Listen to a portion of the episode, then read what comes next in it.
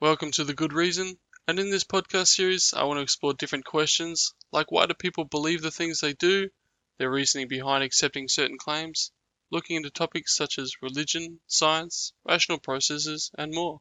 My name is Ben MacLeod, and I hope you enjoy this week's episode, Objective Truth.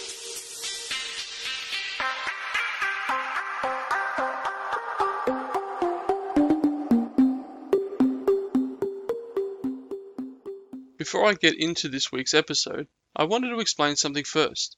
I talk a lot about certain religious claims and assertions being undemonstrated, unfounded, subjective, and so on. But I'm not just simply going to gloss over an explanation for this. What I want to do next month is go into depth and take a close look at the evidence for why I am confident in the rejection of the Abrahamic religions, and present evidence to you, and have a conversation about what should and should not constitute good evidence or reliable evidence. We'll even take a close look at historical evidence. But for this month, what I really want to do is help you gain an understanding of the importance of objective truth and the processes for finding it within positions or arguments. In last week's episode, A Clear Head, I briefly touched on the need and importance of being objective in the pursuit for truth. Now, if you haven't heard the first episode yet, I recommend you go back and listen to it, as it will help to build context for this episode. When faced with any perceived problems, whether it be large-scale issues like climate change, religion, or political agendas, or smaller-scale problems localized to yourself, to put it simply, we should strive to make informed decisions as much as we're able over uninformed decisions on a daily basis. To become educated on a subject will help you to uncover the individual components and variables that make up the problem as a whole.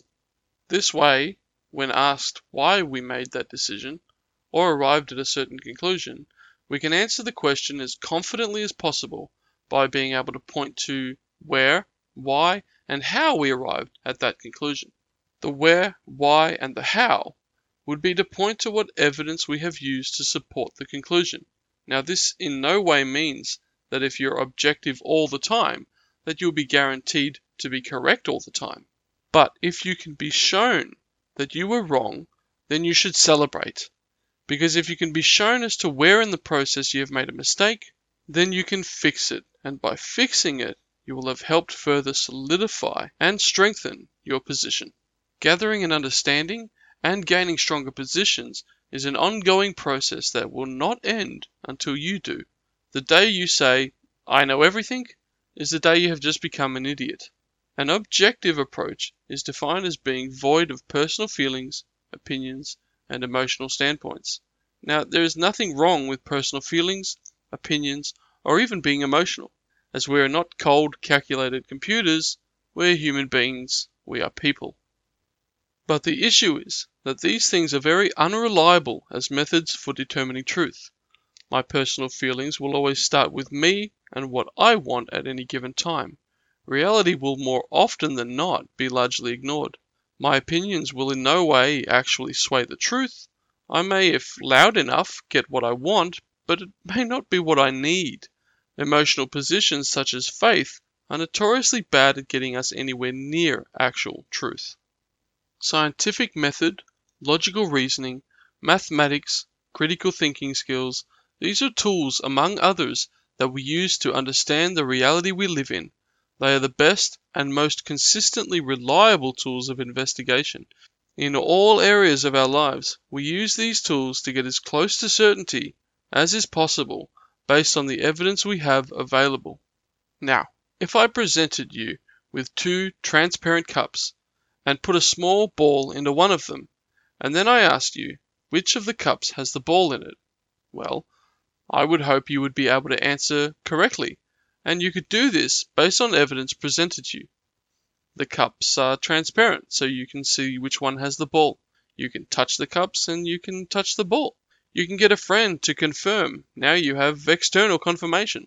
There is demonstrable evidence that you can draw on to come as close to certainty as the evidence will allow.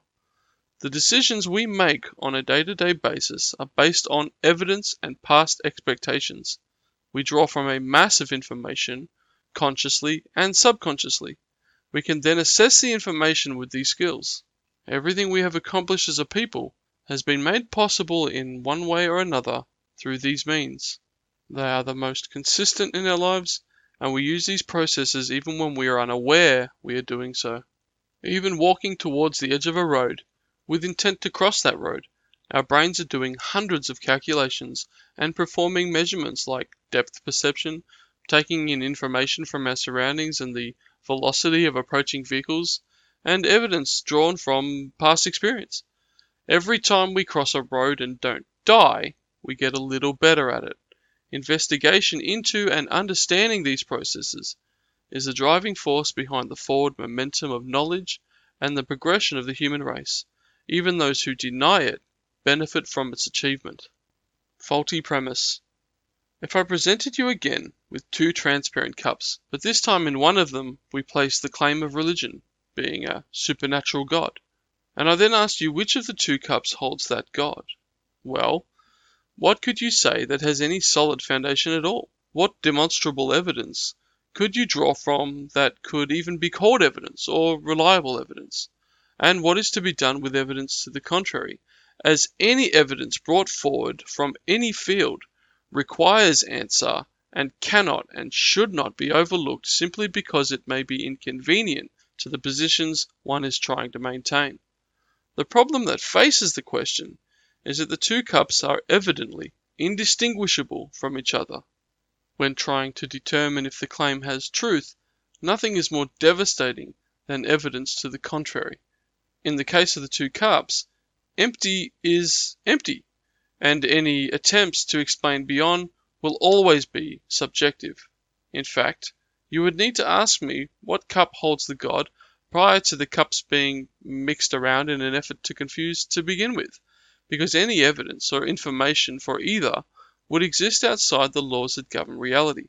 And if it operates outside of reality, any evidence or explanation of it would be manufactured and undemonstrated. The god, the claims about the god, and fiction are objectively the same. Belief in a god is not a default position, it's an addition. We're not born with belief in God, we are taught it. If by some chance I was born into a Hindu family, my parents would have taught me about Brahma. If Muslim, then it would be Muhammad. If into a Buddhist family, then I would be following the path of Buddha.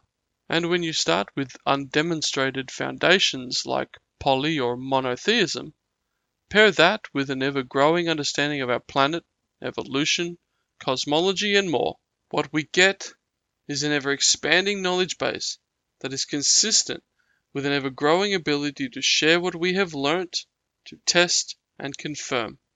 This is hugely incompatible with religious understandings, teachings, and word, and the ground that religion has stood on since medieval times is shrinking under its feet. This is reflected in what we see in a decline in the rate of growth within religion, and what we are hearing are the religious dependent in a state of cognitive dissonance. After hearing this, you probably think I hate the Abrahamic God. But that's like asking me if I hate Captain Hook from the story Peter Pan. You can't hate something that is not real. I can hate the idea of God, but if I'm going to make that statement, then I'd better have good reason, and I do. So next you may assume that I hate religion, but that's not true. I don't hate religion. I see religion as a large-scale problem facing our world, delaying our progress, and made up of many different positives and negatives, each connected into different parts of our world and each requiring a different approach. I want to help educate and raise a level of consciousness towards an understanding of religion and its stranglehold on our world. There are many people in this world who rely heavily on religion as some kind of a comforting safety blanket, tearing this blanket away in an instant and not replacing it with something that would be either an equivalent or better, will do more harm than good if not done gradually, step by step. We can begin to pry each finger away, one at a time, until the grip religion has on our governments, our leaders, our education systems, and our minds has been all but removed. You don't solve a problem like religion by disbanding it overnight. Join me next week as I talk about one of the most pressing issues facing us today, and we talk about deconstructing arguments and positions as a means to identify what is fact and what is fiction. In the third week of this month, we'll take a look at logical fallacies, and in the fourth, a closer look at why people maintain disproven positions. We'll also have a conversational-style interview looking into behavioral science. Thank you.